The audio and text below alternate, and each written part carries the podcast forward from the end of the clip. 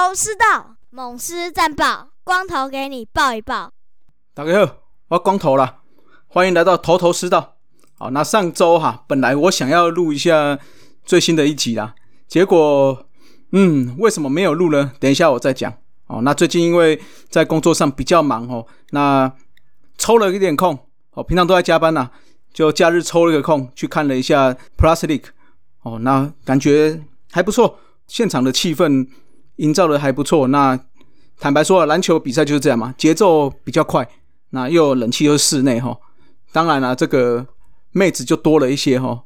我是觉得中华职棒这边可以多多想想看，我们有没有什么方法可以让更多人能够进场之外，我觉得怎么让大家可以融入，把棒球融入到生活中，这个才是。能够吸引观众的最主要的一点啊，就是让大家成为哎，在这个赛季中哦，那每天可以可能一有空，我们就会进场去看球，这样才是把票房能够提升的最大的关键嘛，对不对？从上周开始的话，我们五四三周会谈的各单口节目主持人都会上主节目这边去聊一下各队的战力分析哦。那上个礼拜已经威廉已经去了，所以已经把富邦悍将的。这个分析哦，已经讲完了。那也有提到我们喵喵这边哈，这个嗯，他讲说我们会他的预估啦，我们会在排到第三名。那原因为什么呢？那重点也是为什么我上周没有录最新一集的原因呢？最主要就是我们的安可受伤了哈。本来上周要录，就一听到这个消息，我就想说骂了一声脏话之后，就想说啊，算了。不录了啦，所以到了这周我才开始，就是在准备，想说在一起录就好。那安可的话受伤，最主要是右手钩状骨的骨折，目前的话是手术也顺利的完成了。那安可也报平安，说手术相当顺利哈。那这个部分的话，其实蛮多比较有 power 的打者，钩状骨骨都比较容易受伤。那前一个比较著名例子，应该就是魏权的黄博豪。不过他修了蛮久的，所以我是希望安可开完刀之后，在不管在复健或者是在一些训练上，可以小心为重了。目前预计是休三个月嘛，所以开季三个月内看起来右外野这个空缺，除了我们预期到的胡金龙可能会顶替几场之外，但是因为金龙这边毕竟有一点年纪了，我我认为他会常驻在外野的几率不会到这么大了。那这样的话，就会有开放给年轻球员来好好的竞争了。那目前哈，因为热身赛已经开始打了嘛，看起来施冠宇表现的还不错。虽然他前几年都是守一垒嘛，那今年的话，丙总是期望他可以看可不可以接上右外野这个位置。那如果他可以打起来，那我们所谓比较欠缺的右打外野手的角色，或许施冠宇就是一个解答了。那另外。去年算是昙花一现、表现不错的这个李成林、罗伟杰，也都是竞争的行列之中哦。那其实这样一连串排列下来哦，其实最主要要注意的是谁嘞？我认为就是郑凯文了。如果 Kevin 在今年没有太大突破，那施冠宇或者李成林、罗伟杰这些选手开始往上爬的话，那凯文就要注意了。主要就是因为他的挥空率太高，你外野的手背也没有到非常的出色。这个时候，嗯，你要想办法去突破了，才有办法继续待在球队上了。那今年的谈约的话，上次有提过嘛，就是安可的复数年合约两年已经签下来了。志杰的话，最近也敲定了两年的复数合约哦，在二零二零年签下两年的复数年合约，月薪分别是四十万跟四十六万。这一次的话，因为虽然去年有一点点下滑的成绩，但是表现还是受到球团的肯定啊，所以依然是签下了。两年的复数年合约，月薪的话大概是在五十跟五十二万左右哈，而且有一些激励条款哦，所以合约总价值是据说是超过了一千两百万。那目前的话就剩四野了，那四野的话，我们预估是希望可以到达六十万的月薪啊，那就希望他的加油了好，那再来的话就是我们的这个也算是战力补强了，爱露哈，也就是我们胡志伟的未婚妻也加入我们的 Uni Girls 的行列。那预计今年会有三个女孩，目前先加入我们的 Uni Girls。那会到了二十八号的开训记者会，会一并公布最新的成员。另外，这个前中信兄弟二十八岁的投手杨达祥，那因为春训，因为被释出嘛，春训有来我们这边测试。那经过教练团评估之后，是没有符合我们战力的需求。那也期望他可以回到业余去，好好再加强磨练。或许台钢猎鹰进入了之后，有了第六队，那相信会有更大的舞台可以等他发挥了。那就好好加油吧。好了，那另外的话，一些球员的动态消息哈，我们先讲杨将了。杨将的话，罗萨因为解除隔离了，还有解除自主管理了。在这个月的二十号，也就我们录音的前一天，已经开始投入练习了。那球团表示是二十一号，也就是我们录音的今天哦。这个羊头科瑞也会出关，不过因为今天刚好休兵了，所以二十二号会开始练球，也就是节目上线这一天。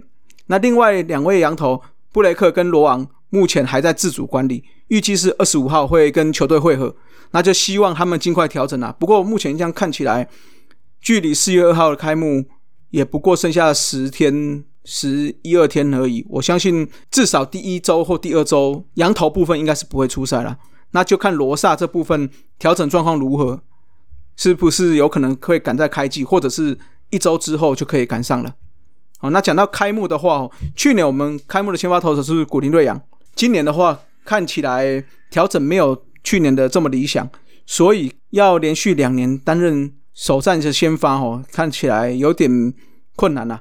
那目前的话，这个丙总是说比较看好的是胡志伟，不管是在热身赛，不管是在一般的练习赛，他的状况调整的是相对的比较快的。那今年的话，因为我刚刚有提过，这个羊头看起来前两周要出赛的几率比较小，所以我们的本土就要当自强了。本土先发的话，包括刚刚提到的胡志伟、古林之外，那包括施子谦。江承彦、啊，嘟嘟潘威伦，还有姚杰宏都是先发人选哦。那尤其是我认为狮子谦跟江承彦要好好把握这个机会哦，因为狮子谦在去年的年末球季的后半段投出来的这个，不管是球速，不管是控球，都似乎回到他当年新人王那样的水准哦，甚至我认为是更更加更优秀了。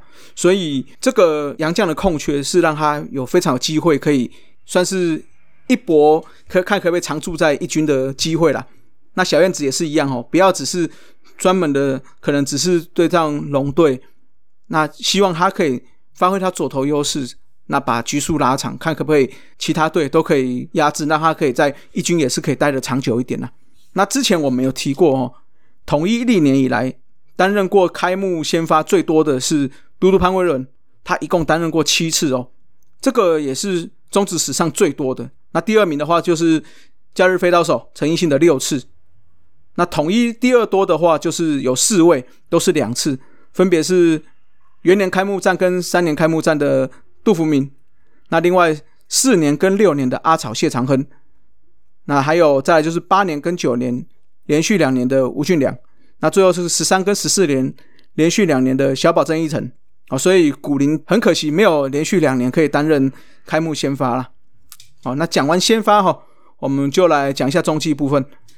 目前看起来，我们原本的主力中继部分郑军人还有吴成玉看起来调整的比较慢哦，所以要看一下接下来的热身赛他能不能回到原百分之百状况了。那丙总是有特别讲了，说虽然少了这两位主将哦，但是已经有打算了，就是像包括邱浩军。王敬敏、林子威，甚至是刘宇辰，都是很好的牛棚人选。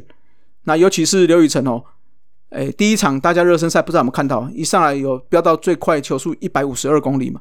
主要丙总是要看他的稳定度，就是他有看到他比较霸气的一面呐。那重点是在控球，还有所谓牛棚最需要的连续出赛后这个身体的恢复状态，能不能？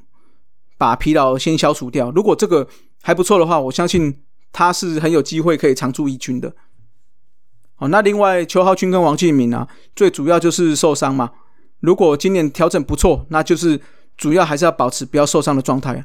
就期望他们能够在郑军人、吴成玉还没有调整上来之前，能够顶上牛棚这个部分呢。好，那今年的话，主场赛事吼已经有公告了，就是全年的话规划在。台南四十五场，花莲五场，澄清湖有十场。那四月三号大家都知道是我们的台南球场正式开幕战，连续三天的开幕战哦，是 Opening Series 的系列活动，是举办大圣狮吼同乐会哦。最主要也是因为刚好那个年假除了清明年假之外，也是儿童节，所以这次有各种儿童童玩的主题在其中哦，包括了这个我们跟乐高这个知名品牌一起所举办的这个乐高童玩节。每天呢会准备两千份的乐高童玩节的游戏体验好礼，每天下午两点的时候开始会发放给所有球迷，所以有去的球迷哦，记得两点的时候要去这边领取。